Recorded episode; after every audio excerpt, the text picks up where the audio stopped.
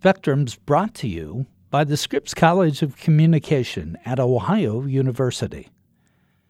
Before a new idea can become a way of thinking, before one detail can flip the narrative, before anything that matters can change the world, it must, above all, be known. The duty of the Scripps College of Communication is to bring forth the people who bring forth the knowledge by word or image or data stream, and in every medium, and by all means, they succeed. They say, make it loud, make it clear, make it known. Learn more at ohio.edu slash Scripps College. Welcome to Spectrum. I'm your host, Tom Hodson. On Spectrum, we cover a wide range of topics that are important in our daily lives. We feature journalists, authors, scholars, policymakers, activists, scientists, innovators, and sometimes people who just have fascinating stories. Today, we talk with Leslie Van Ness, Director of Talent Acquisition at Gray Television, and Ian Rubin, TV and Digital News Director for WOIO in Cleveland. We talk with these veteran news people about the position of local TV news in our ever changing media landscape and what skills are necessary to succeed in today's broadcast media world. Tell me about the hiring in the news industry. You know, I'm looking at Pew Reports says the total newsroom population is down 26% since 2008. Uh, but that's mostly in newspapers, not so much in broadcast. In fact, broadcast is hiring more people. Why is that? I think the landscape in general has created a need for for more people in various positions. Obviously, the digital landscape has added so much to the workload that our newsrooms do. It's no longer, oh, you're a broadcast producer, but I also need you to do stuff on digital. And oh, you're also an anchor, but then I need you to come and do OTT. You know, you can't do that as easily OTT anymore. for our listeners mm-hmm. means over the top. Thank you. and streaming, you know, if that's an easy way to sort of understand and consume it, how you would, you know, get your apps that you watch, whatever, on your smart television. But I think that it's also a need for this. The 24 7 news cycle is even so much more heightened than it was 10 years ago because of the cell phones and you know everything in the palm of your hand and that constant look down for more content. What else, what's happened in the last hour? So you the know, last thing I do at night, yeah, and the first thing I do in the morning mm-hmm. is look at my phone, yeah, uh, to see what's news. Sure, of course. Our communities are calling on us and are expecting more and more content from us. Partially, maybe because the newspapers have been scaling back in recent years, but um, there's a very high expectation for local TV stations and all of their platforms to do more. And so that has led to some expansion, some sig- significant expansion in our industry. It used to be just you, people wake up to traffic and weather. Now, now they want everything. They right? want everything. They want us to make sense. I mean, it's a complicated world, and um, they want us to make sense out of it for for them. They want everything from the immediacy of breaking news, weather, and traffic, to in-depth stories with context. And as, as Leslie was saying, the, the over the top platform. I mean, they're looking for depth, context, perspective in addition to breaking. And so we've had to expand our skill set. We've had to actually add positions too, which is really very rewarding. But um, we can't be just um, a one trick pony, so to speak, where it's only breaking news and immediacy. We need more context and perspective. And it's, um, it's something that I think will continue to make us viable in the future while continuing to add jobs. Do, do you have times of day where people want more? Obviously, you track that. Uh, you know, are, are people that hungry in the morning? Do they? Uh, is it in the afternoon on their way home? What what time? It depends on the platform. I mean, there's still the traditional get me out the door with a morning newscast that checks all the boxes for news, weather, traffic, Yeah. breaking news, set me up for the day ahead. Throughout the day, they want short bursts of information um, because they don't have if they're if they're if they're working a traditional schedule, they don't necessarily have a ton of time for in depth.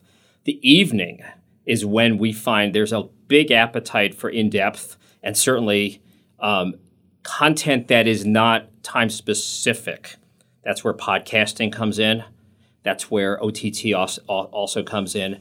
And it looks like, you know, the landscape is demanding for us to be viable in all of those areas. We can't say, hey, we're only a breaking news operation or we're only an investigative operation.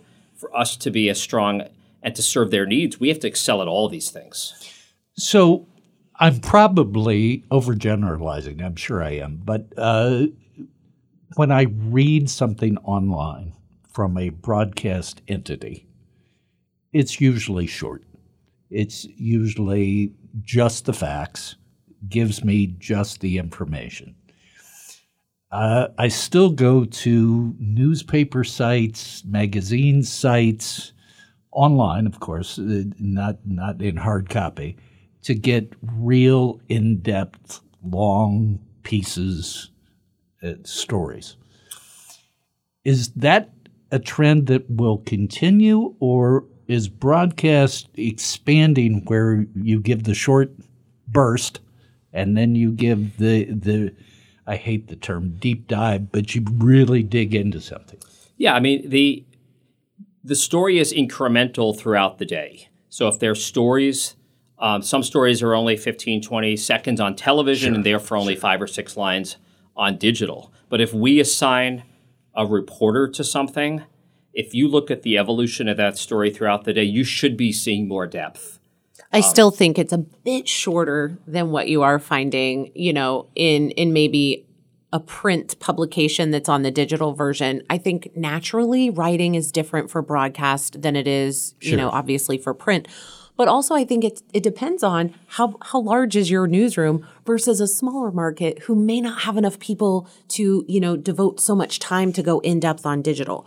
But then there are other newsrooms where we have fantastic digital content producers who they create content specifically for our website and it never airs on broadcast. And so I think it's really dependent on the market, um, the news director, the general manager, you know, the resources that they're given and how they sort of handle those local stories. And this is hyper local news. Sure. This isn't something that is a national story, No. but hyper local for that market. I think those are a lot of things that dictate how in depth maybe a story would be. We, we've had a strong investigative team at our shop for decades. The expectations of the investigators used to be like two stories a month. Um, that's changed, and we it's been based on what the audience is looking for. We do investigative, quick turn stories every day, and that adds a lot of value to you know the content that we're providing to people. It doesn't mean we don't do three month long investigations also, but we knew based on market research, based on what the audience was looking for, we needed to make that pivot. Not easy, trying to turn things quickly, but um, we've had It's it's almost counterintuitive to the w- word investigative. you know what? If you peel away, if you peel away layers of a story, you should be doing it every day. Yeah. I mean, if that's our goal, if our goal is to do more than surface reporting, we should be investigating every day. And I think the appetite is there. You know, if you look at people's viewing habits outside of news, what do people love to watch? Dateline or Discovery or the ID channel and some of these types of topics that have a longer shelf life. It's not necessarily a day turn, you know, and that's what Gray Television does so well with Investigate TV in so many of our markets. You know, it's a story that could resonate in so many different places, and the shelf life is so much longer. Um, but the appetite for that content is just increasing, I think, so much differently than just maybe that typical daily news, day news of the day type. so so is there a market for uh, taking a national or global sco- story and localizing it to making it important to the people in your city and your region? You know that that seems to be something newspapers have done for for years. Uh, is that something that's a, a growing trend in broadcast? I, I, think it's always been something that we've done, and maybe it's a matter of just doing it better. Mm-hmm. So if you look at you know the crisis unfolding right now between Russia and the Ukraine, Ukraine. Mm-hmm. Um, we certainly, speaking for you know news reporters, journalists in Cleveland, we have to be fully tapped in to the you know community, the, the Ukrainian and the Russian communities in our community. And I think we've always needed to do that. What I think we need to do better is a little bit, a lot more of the how and the why. And that used to be, we used to leave that up to the national reporters, you know, networks and large market newspapers. Now we need to do more of that. And that's where um, some of the the long form platforms work exceedingly well, like the OTT platform uh, some of the things we do on our on our apps. You know, you want to be the number one source for news among any consumer you can. You you know, as we want everybody to watch local channel 19 Cleveland and CBS and everything we provide. But if they only come to us on any of the platforms, we want to be there for them, soup to nuts, on everything that will make sense of the world for them. Talk about a changing consumer consumerism, I guess, of, of your product. It seems to me that morning shows are taking a, a much bigger role in producing news and information. It still, as a consumer, seems a little softer, uh, a little easier, a little less hard hitting, but it's more substantive than it used to be. Is is that a correct perception? Some of the people we um, we compete with are going softer. I'm happy to say we're not. I'm happy to say we're um, we're finding that the audience is looking to us for hard news, um, and in fact, we're going to be expanding our morning news. Um, so I think it's you know it's all a question of what the market research mm-hmm. may yield for a specific station. Um, I think you know I think there's enough of a market for soft, warm, fuzzy, and fun. We don't. That's then that's fine if somebody chooses to go in that direction, but that's not going to be us. It's not consistent with our overall brand at WOIO. I think um, there's a lot of folks that it's easy journalism. It's easy to achieve some of those things. It's harder to ch- achieve hard hitting that's what we're aiming for. People seem to like those morning anchors too, a whole lot more than they like the other anchors. I think it's I think a lot of it is also, you know, there's been research done, people's just overall way of life and their patterns have changed. No one stays up till 11 o'clock to watch the news. They wake up earlier. They're up at 4.30. They're up at 5 a.m. So your newscast starts at 4 a.m. Or, you know, and, and so there's, there's more weight into a morning show because maybe people's lifestyles have changed um, and you want to give them an overall better picture. You you you still want the banter, maybe you want to have the light stuff, but you have to give them the hard-hitting content. You still have to, you know, I always say from a recruiting standpoint when I'm looking for a morning anchor or a morning live reporter, you have to be so well-rounded because at the turn of a switch, you have to be on a breaking news story where there's a fire, you know, a downtown building is a completely shooting, engulfed, hostage, uh, whatever it is. But you were like at the local ice cream shop that just opened and we were doing a Valentine's Day story, you know, and then boom. You have to be so versatile that it is a different type of person that you have to be able to be so efficient at both. COVID opened the door mm-hmm. to stations that gravitated toward hard hitting news. Tell, uh, tell me what you mean. You know, the, the, there's been so much disruption in our lives that um, people were looking for their favorite TV station and radio station to make sense of it mm-hmm. all. You know, there's so many. There's so much about how are we going to navigate through this in our lives. Kids, you know, kids doing homeschooling while mom and dad may be doing work from home, and we don't have a lot of time to. You know, we don't have a lot of space who does what, when, and where? How do we help the kids if we're also, you know, we're also expected to, you know, our, our, our work hours may have been flexed. In those first few months, can I go to the grocery store? Is it oh. safe? Should I do the order and the delivery? And do, Do I I need a to- mask? do Is I a have to wipe gonna off my work? groceries? Right. do I need to change my clothes? I mean, all of the things, those first few months were so scary. And I know in my own home, we had it on all the time, my local channel. It wasn't a CNN or a Fox News or MS, whatever your news of choice is at the cable or the network level. It was my local news station. And we were on every time the local health department had a, a news conference every day. We carried it live. And it was, it was like you just couldn't get enough of it. We, we coupled with all that, you had civil unrest in a lot of Yes, our the communities. social justice. You had uh, uh, uh, an insurrection. So I, I think, at least speaking from our own experience, the audience, our audience grew um, because we provided them with the hardest hitting content uh, possible. Um, you know, as opposed to you know, hey, we need you need a break from the bad things in the world. Well, there's a lot of other places they can go for a break, but if they've chosen to do a newscast, let's keep it as hard hitting as we can and give them the context and the perspective they're looking for to make the decisions for their lives. It was almost a maturing of the A audience. forced maturation. Mm-hmm. Mm-hmm. yeah. Uh, uh, I'm interested in format uh, as well in, in news delivery. And if you look at local news, it has followed the pattern of the news preceding the network news, maybe a half hour following, not in all markets, and then the 10 o'clock or the 11 o'clock wrap up. You know, it's been that way my entire life.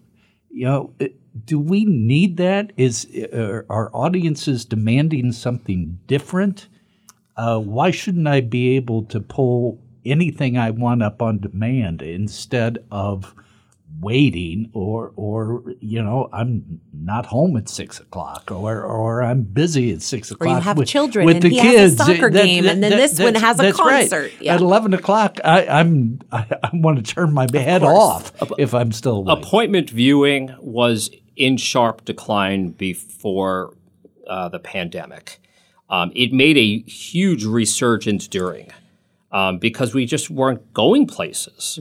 We were just in the house, you know, day and night. so and you wanted to reach out and touch so someone. you really, yeah, and you what are the had numbers? How many people? You know, it was like how many infections are there today? It was sort of that every four hours. It was so rapidly changing. and and it actually gave us opportunities for um, expanded newscasts or additional newscasts. In this state, I mean, you joke about the wine with DeWine phenomenon. That 2 p.m. That 2 p.m. was an entry point into a really revolutionary thing we did, a 3 p.m. news. Because the governor was kind of wrapping up at 310, 315. And we're like, why are we going to go to a syndicated program when the breaking news of the day just happened? We got to make sense out of this. We got to bring in some experts. We got to react to this. Okay, where these numbers seem to be going in the wrong direction. What are we going to do about it? How is this going to play out in Cleveland based on what we just heard? So, but to your point, I think appointment viewing is probably going to, you know, probably uh, decelerate again. Um, and that speaks to us providing the content um, on demand um, whenever the audience seeks it. So logistically, that has to be problematic for for stations and and ownership like Gray. You know, how do you do that? How do you how do you convert you know traditional news to on demand news? So, you know, all of the people we bring on board are highly skilled, multi skilled people.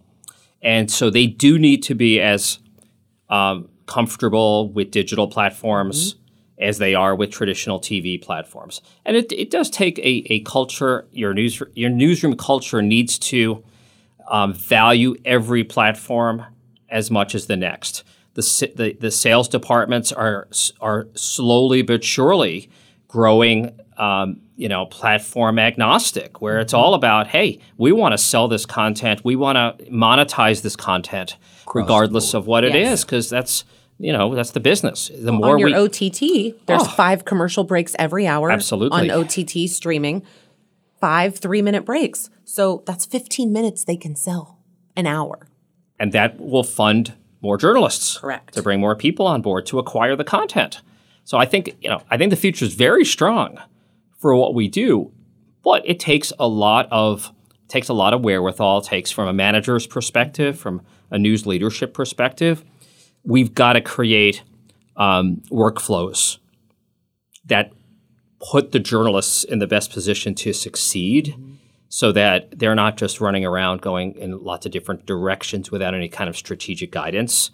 Um, but it, I think it's a great it's a great time to get into news. I think it's a terrific time to get into news. I think there's a lot of people um, who can satisfy all of their creative instincts and their creative goals because we're now giving them opportunities to do short form and long form. So, and I think, you know, great, excuse me, Gray No. Television has done a great job of of providing the OTT news desk centers for I think we're in over 80 of our markets. So we have 113 television stations across 38 states. Over 80 now have the OTT news centers built into their newsrooms, which is where they can do the streaming content. Um, the following, you know, the other 20 something that are still waiting for that equipment um, are just stations that were recently acquired by the company and that that equipment is coming to them. So I think it's also just about the infrastructure and the technology you need in your newsroom to generate that content along with the staff. We can create content any time of day or night, even if we're not a control room is not staffed. So theoretically, uh, not theoretically, in actuality, when we were doing the 2 p.m. breaking news updates with the mm-hmm. governor, right. we were one guy putting it on television, mm-hmm. putting it on digital, talking, adding pictures, adding lower thirds. All by it's kind of like the old George George Michael sports machine where he's it. rolling his own I videos. remember that I love it. from But- Washington. Do you have the music? Could Yeah. you play that? but it doesn't it doesn't mean hey we're just going back to just let's hey one person to do everything No. it gives makes us more nimble mm-hmm. to get things on at the drop of a hat even if we're not fully staffed for it you can be so efficient in any breaking news situation, but then it makes it, you know, just so much easier that 24 7 cycle. So it seems like you're looking for someone who is part technician and part journalist, and just to be one or the other doesn't make it in this modern broadcast industry. That's Is- right. Is that right? That's right, and and it's it's been we've been going in that direction for for a long time. I think reporters needed to become more skillful in photography and audio production, um, and now with the additional tools that exist, it puts us in a position where. Um, you don't have to wait for someone who's more skilled than you to present the content, get the content out to a mass audience. If you've got these skills, and we train people, they don't you don't walk in knowing all this stuff. But if you can commit, if you've got a good foundation of journalism, we'll continue to grow your journalism and teach you computer assisted reporting and investigative reporting and all those things, and also teach you some of these skills that may be more suitable, you know, maybe traditionally the work of a technician, but it makes you more valuable and it makes you much more adept at reaching mass audiences on all platforms. And I also think the equipment that we have today and the technology that's at our fingertips is so much more user friendly. It's so much easier to troubleshoot something that isn't working. And so, if there is that digital news anchor who's also producing and pulling up the photos and going to the governor in a live feed, it's easier to do that because the machines themselves are so smart. And it allows us to be able to sort of juggle all of the balls Far, in the air at the same more time. intuitive. Right. And if you think about, you know, young journalists, you know, that we met with here on campus, these are young professionals that are so good at what they're doing because they don't know any different. You know, they've they've had the iPads and their cell phones their entire lives and the technology it's it's so natural to them. They don't have to be trained at a hardcore level to to do that and execute it cleanly. What, what role do you see podcasting in you know television broadcasting? Uh, it's been adapted to newspapers quite well. The Daily for the New York Times, the Washington Post does a daily uh, podcast a, a, as well. What role are you seeing audio uh, take in broadcast? We um, we're a little late to the game at my particular station, but we are launching podcasts in April, um, and we think it's really important because um, we want our product to be portable. We want people to sit in their car and for us to have some value if they're taking a four-hour drive on on a vacation.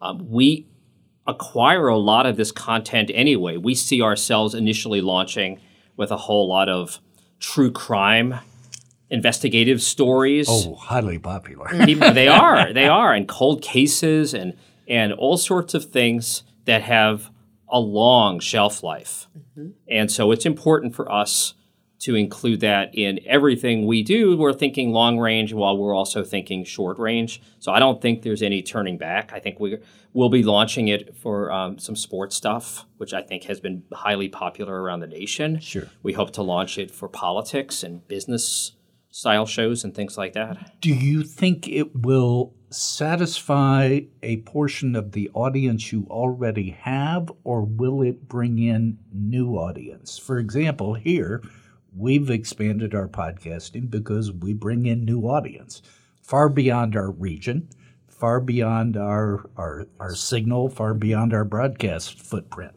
I think you make a good point. I mean, um, we tend to think only in our market, but for digital platforms, um, people we want viewership everywhere. It doesn't matter if they're they're consuming our content in New York, LA, Chicago, or or London. You want people to touch your we brand want people to in touch some the brand. in some form. The the the, the sales folks that um, that monetize our content are just as happy with a, a click from out of market as in, mm-hmm. because that's how the advertising community is, is looking at it. So there's opportunities for us to have a greater reach outside of market than ever before. So let's talk content uh, a minute. Uh, is there still value in the car wreck, the the the fire? Uh, yes. If it's yes. visual, you know, everyone's sharing it on social media anyway, right? Everyone creates content every so day. if everybody's sharing it on social media, why do you have to? We apply journal at the standards. I don't of mean journalism. to be argumentative. No, we, it's, it's a great you point. You can trust us. Yes. we we we need to be credible. Correct. You know, a lot of I, I won't begin getting into how we've been disparaged as mm-hmm. a as an industry, mm-hmm. but we can be sued for libel mm-hmm. and defamation. Um, we answer to the FCC. People think mistakenly that we are rogue and run wild, but when we put a story on, it's got to meet a lot of high standards. Great television. Hey, they expect me to do to do our best to be as thorough and complete and as accurate as we can be um, without a slant at all times. Mm-hmm. And so I, I think um, there's no substitute for um, people, highly skilled people applying uh, applying these standards. Even though, yes, anybody can obtain a piece of video um, uh, if they're, you know, if they see something uh, that's newsworthy.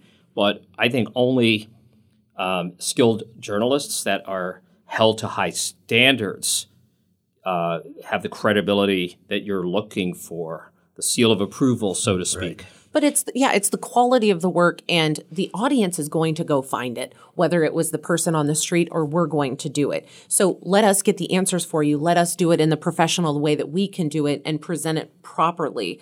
Um, and I think, you know, it just goes to show when you have something that happens locally in your market, you know, I spent 13 years on air in a small market in Illinois and you know NBC News Channel would call because oh there was a massive snowstorm and there was a hundred car pileup on the interstate this last week. You know that was on the Today Show. It was on you know so those are images that yeah that happened yesterday, but they wanted it. It's just like it's almost like visual candy. People still want to see the image on a news organization that is going to give you the information, you know, and I don't want to say candy in a way that negative news or, No. you know, when something is a tragedy, it's not eye candy, but it's just the visual medium that we have um, in presenting the content that we are going to do it in, in a completely different way. We'll be back after this message. The Scripps College of Communication at Ohio University seeks to not only educate its students about today's communication industry, but to produce innovative leaders who will shape the future of communication and its methods of delivery in a rapidly changing technological landscape. Scripps provides leadership in communication by preparing students to be effective and responsible communicators in a global society and by advancing the field through creative activity and research. The Scripps College of Communication fosters multicultural awareness within a diverse community. It strives to create a climate of civility where leadership and innovation are prized and responsibility and accountability are understood. The college values curriculum, research, and creative activity that provide benefits to people regionally, nationally, and globally. Learn more at ohio.edu slash Scripps College. If I'm going to be critical of us Right. here at, at WOUB, uh, you know, uh, we do not do a good job of covering things that are important but not visual. Religion, culture, race, hmm. and the deep issues around those things. Now, I don't think we're unique. I mm-hmm. think if you, I, you know, put that out, it probably apply to most broadcast entities. How can we maybe not cover the two car accident in the time that we have, but do a better job looking at these systemic issues? I, mean, I think we need to do both. I mean, that gets to the fact that there's different platforms that give us the opportunity to do both. I think um, there's still a, lar- a big appetite for, hey, what happened down the street? I heard a lot of police cars and fire engines. Yes. That still has value to people. They make their decisions on whether to live in a neighborhood based on The that. town crier, of Yeah, course. right. that's still something that that has value. But to your point, it opens the door to you know what more can we do that's more in depth, that has more context, and we should not be afraid of things that are traditionally not visual because we have so many tools to create visuals this in this day and age. As long as we sit down and strategize and think it through, you know, the graphics capabilities of a of a journalist these days is is greater than ever. Um, there's so many ways if you're a good storyteller. I, I, I pay attention a lot to Bob Dotson. He still teaches classes. He and the name of the class is I want to write like Bob Dotson. now, it says writing, but it's I want it's really I want to produce like Bob. I want to conceptualize a story like Bob mm-hmm. Dotson. It takes years to get to that level, but that's what we should all be aiming for because that does exactly what you're saying. I mean, I can I'm not afraid to tackle a challenging story that may not have pictures initially, but I can create them. I can create imagery for the audience if I think it through at a high level. And I think that you know it's it's news directors like Ian and, and so many others that it, it- it's the compelling content and the audience drives what's compelling. The compelling content might be the two car crash to someone or the snow pileup, but the compelling content can also be the religion, the systemic problems, the deeper stories. So it's it's the audience is so diverse in what they want to consume. We're trying to give something to everyone um, and and keep it compelling and meaningful and it's making an impact in that community i mean at the end of the day our local tv stations are want to remain hyper local and you really have to be so connected to your audience to know what's resonating with them what what are we missing What are we hitting the mark on? See, I can teach people the mechanics of journalism mm-hmm. and, and have for years, but I can't teach them innate and inherent curiosity. Mm-hmm. And and that's what I hear you you saying. You mm-hmm. have to to to be a good journalist in today's market, you have to be curious.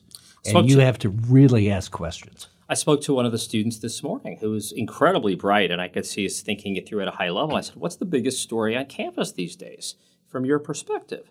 And she referred to uh, a, a series of unsolved rapes on campus. And I said, So what's going to be your next story on this? It's, I think she termed it a serial rapist. I'm like, Whoa, this is a big deal. This is awful. I said, What's your next story? She says, I think I've run out of ideas. And I said, Well, have you investigated? Um, the, do, you, do you have calling boxes where The blue box. the blue boxes box where like you can get a safe ride home? Do they all work? Have you done self defense? How many times have they been used? Yeah, I mean, are you getting are they getting tips since the last time you did the story? Do they have a composite? Are they getting close? Do they think this is someone in the campus community, or do they think this is somebody from outside? And just through talking through, she goes, "Wow, I got like five stories." Mm-hmm. I'm like, "That's It's what like we all my- need to do Yeah, in when our my five year old talks to me and he'll say, But why? But why? And I'll give him the answer, But why? I'll give him an answer, but why? But it is, it's Your almost, five year old's a good reporter. but you almost just have to keep asking because there's always something. And also, I think something even I did as a young journalist, I don't, I didn't really listen when I was starting out as an MMJ. I was always so focused on what's my next question? What's my next question? And I wasn't invested in the time that the person is I'm speaking with was answering. And if you listen, become a better listener, that will lead you to your next question naturally. I tell my reporting students, don't go in with a list of questions because you're. Thank you. You know, somebody's going to answer question three, And you're and out. then you're going to go. Throw your list. Then you're going to go back and ask the same question over again because you haven't listened. And they look at you like, I What? just answered that. but it's so true. Be a better listener. Everyone. I mean, I, I work on it daily, but it is. It's such a good skill. skill set uh, for young journalists or anybody enter, entering communication field um, seems to be in our multicultural uh, country that we need to expand language skills. If if I were advising a first year student, I would say be fluent in Spanish. Yes. Be fluent in Spanish Yes. when you leave and whatever you have to do, study abroad, whatever you have to do, but be fluent in at least Spanish. Absolutely. We we agree wholeheartedly. We every position we post now has a bilingual uh, journalist preferred, Mm-hmm. and including meteorology, even including meteorologists. if you're a good candidate, please yes, sign up. please call us Great at TV right slash now. careers. There's an opening. Um, we launched a Telemundo affiliate, so we're CBS, we're CW, and we're Telemundo. Great. As of- Also, just purchased Telemundo in Atlanta, Georgia. we have saw that, Telemundo yeah. in several Texas stations. And so, yeah, I think it's not just having the language skills; it's having um, the awareness of, of cultural differences and how it you know presents an opportunity for some terrific reporting, opening the door to dif- different communities that we haven't really paid attention to before in our content. Um, and I think a lot of what we are doing is, you know, we're looking at where the audience is going and how the audience is changing, and knowing that, um, I mean, you could be in a, in a market like Cleveland where there's now there's only one radio station for Spanish language news and one television station, and you know, I think I, I pre- like Leslie was saying. I mean, our company is pretty forward thinking in um, in investing in resources in that direction, and the more individuals we used to say hey if you're going to be when you, you want to be a journalist in the future you have to be able to pol- know politics know economics business reporting you know arts and culture spot Have a news, specialty. have a yeah. Now it's a matter of you also should know about communities of color and have a deeper understanding and respect for doing good journalism you know, and air, and you may not be a member of that community. You shouldn't be afraid to to sink your teeth, you know, into content that may be um, different and unusual for you at first, but that's what the audience is looking for. And if you have innate curiosity, you can be really impactful with it. Especially in your area in Cleveland, you have so many uh, rich cultural heritages there that, Yes. that resonate still today. I mean, you look at, you know, again, the current crisis that we're looking at in Europe. I mean, we have Ukrainian communities that have been in, in the Cleveland area mm. for decades. You know, there's people from Eastern Europe, all, all you know, and so we, you know, I once I met I had the privilege of meeting Peter Jennings like 35 years ago. We're at like a journalism conference. I said, "So Peter, what's the secret? What's your secret? What should we all learn from?" And he said, "I'm the, just the most curious person in the room. I just want to know more. I just want to ask more questions. I and, and he said, you know, I don't know if you know this, but I never went to college. I'm like, Peter, you never went to college? He goes, no, but I'm I gravitated to this because I'm the most curious person mm-hmm. imaginable. Mm-hmm. I think that's what will serve us well as, you know, whether we're a news director, general manager, an anchor, or, or a reporter. And I think it's it's so important in any market now. We have to be reflective of the world that we are living in. It's not just in Cleveland. No. It's not just in Atlanta. It is in small markets across this country in rural areas where people are settling into jobs that they can find, raising their children, and we just need to be more reflective overall. And if you have that skill set and you are bilingual, you're only going to connect with your community even more. Let me ask one last thing, and that is projecting to the future. You know, as uh, teaching students, we have to not only look what skill set they need to get into the market, but what skill set are they going to need five years, 10 years from now?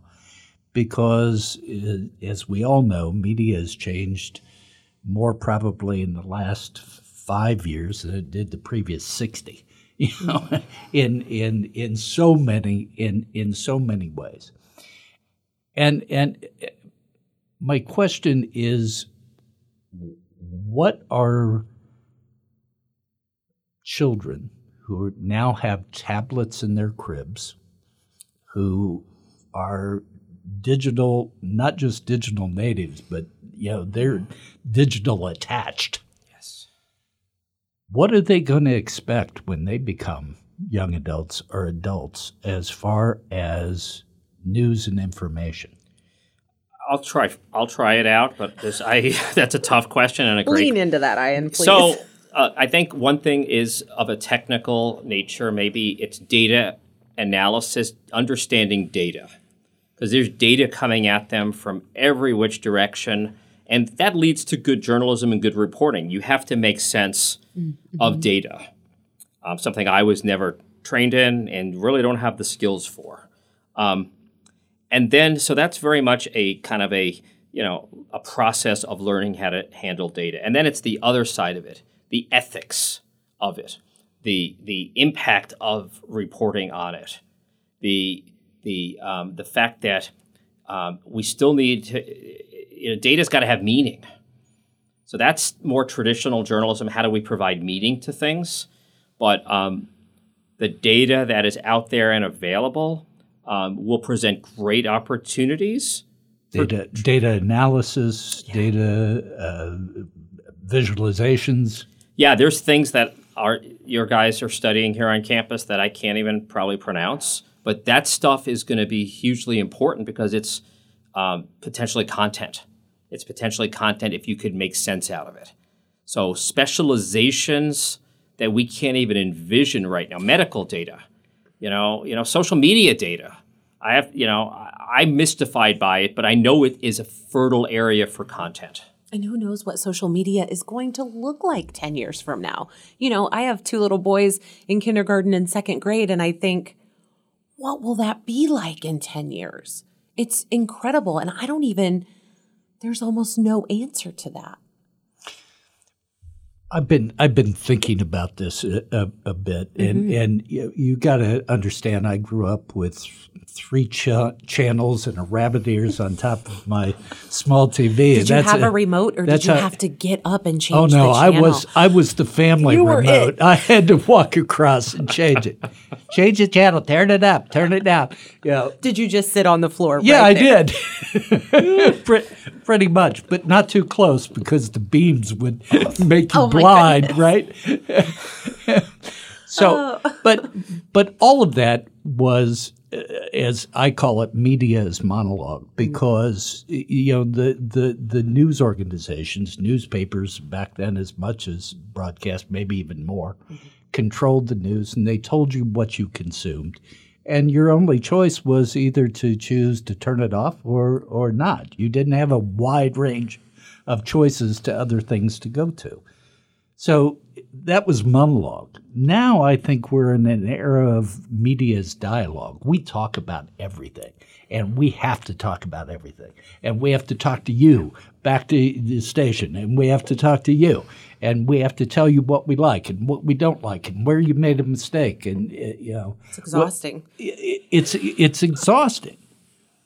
But I don't think that's going to be enough for these young children that are raised in on media and raised on devices.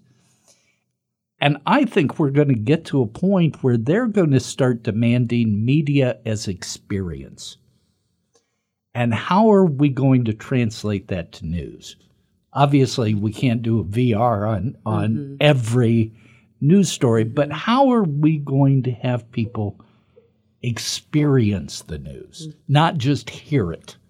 And how are we going to, you know, teach folks to value the credibility of some sources versus others, And still the ethics of it. and the oh, and not everyone gets an equal voice. Mm-hmm.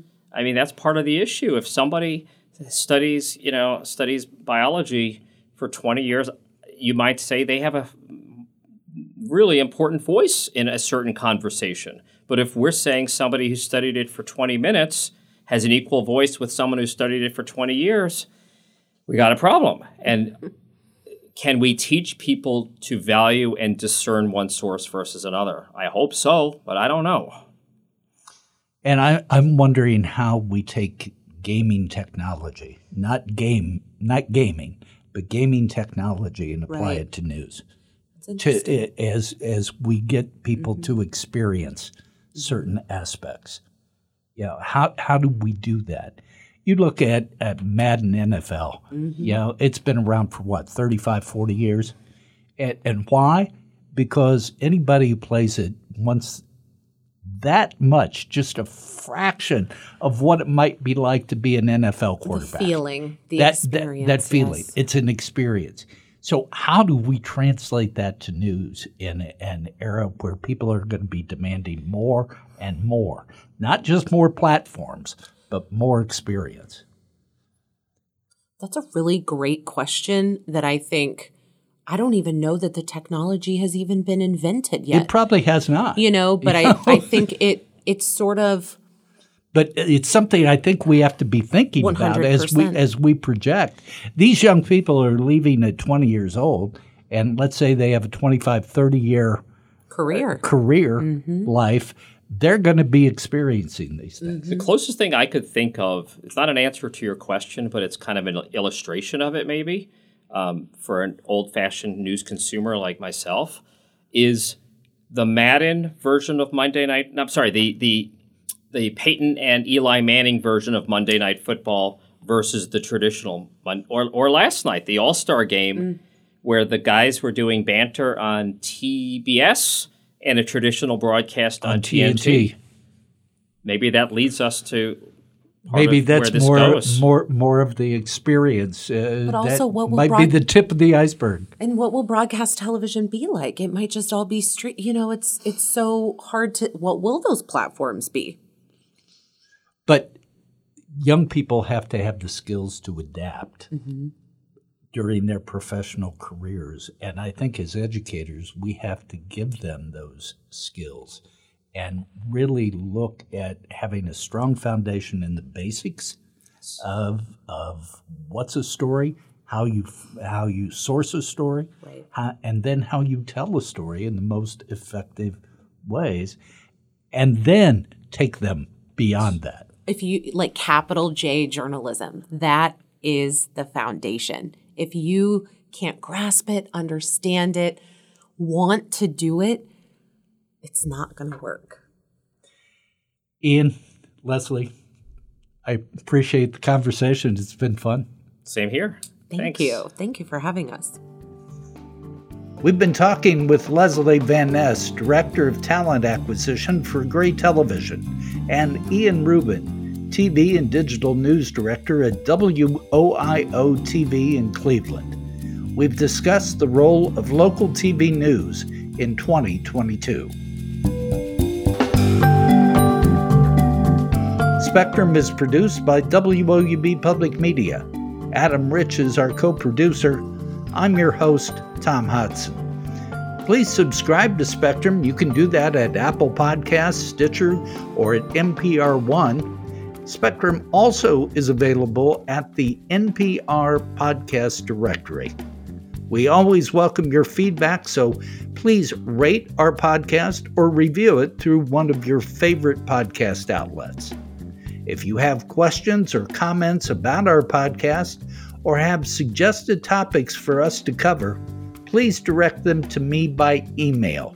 You can do that at hodson at ohio.edu. That's Hodson, H O D S O N, at ohio.edu. Have a good day, everyone.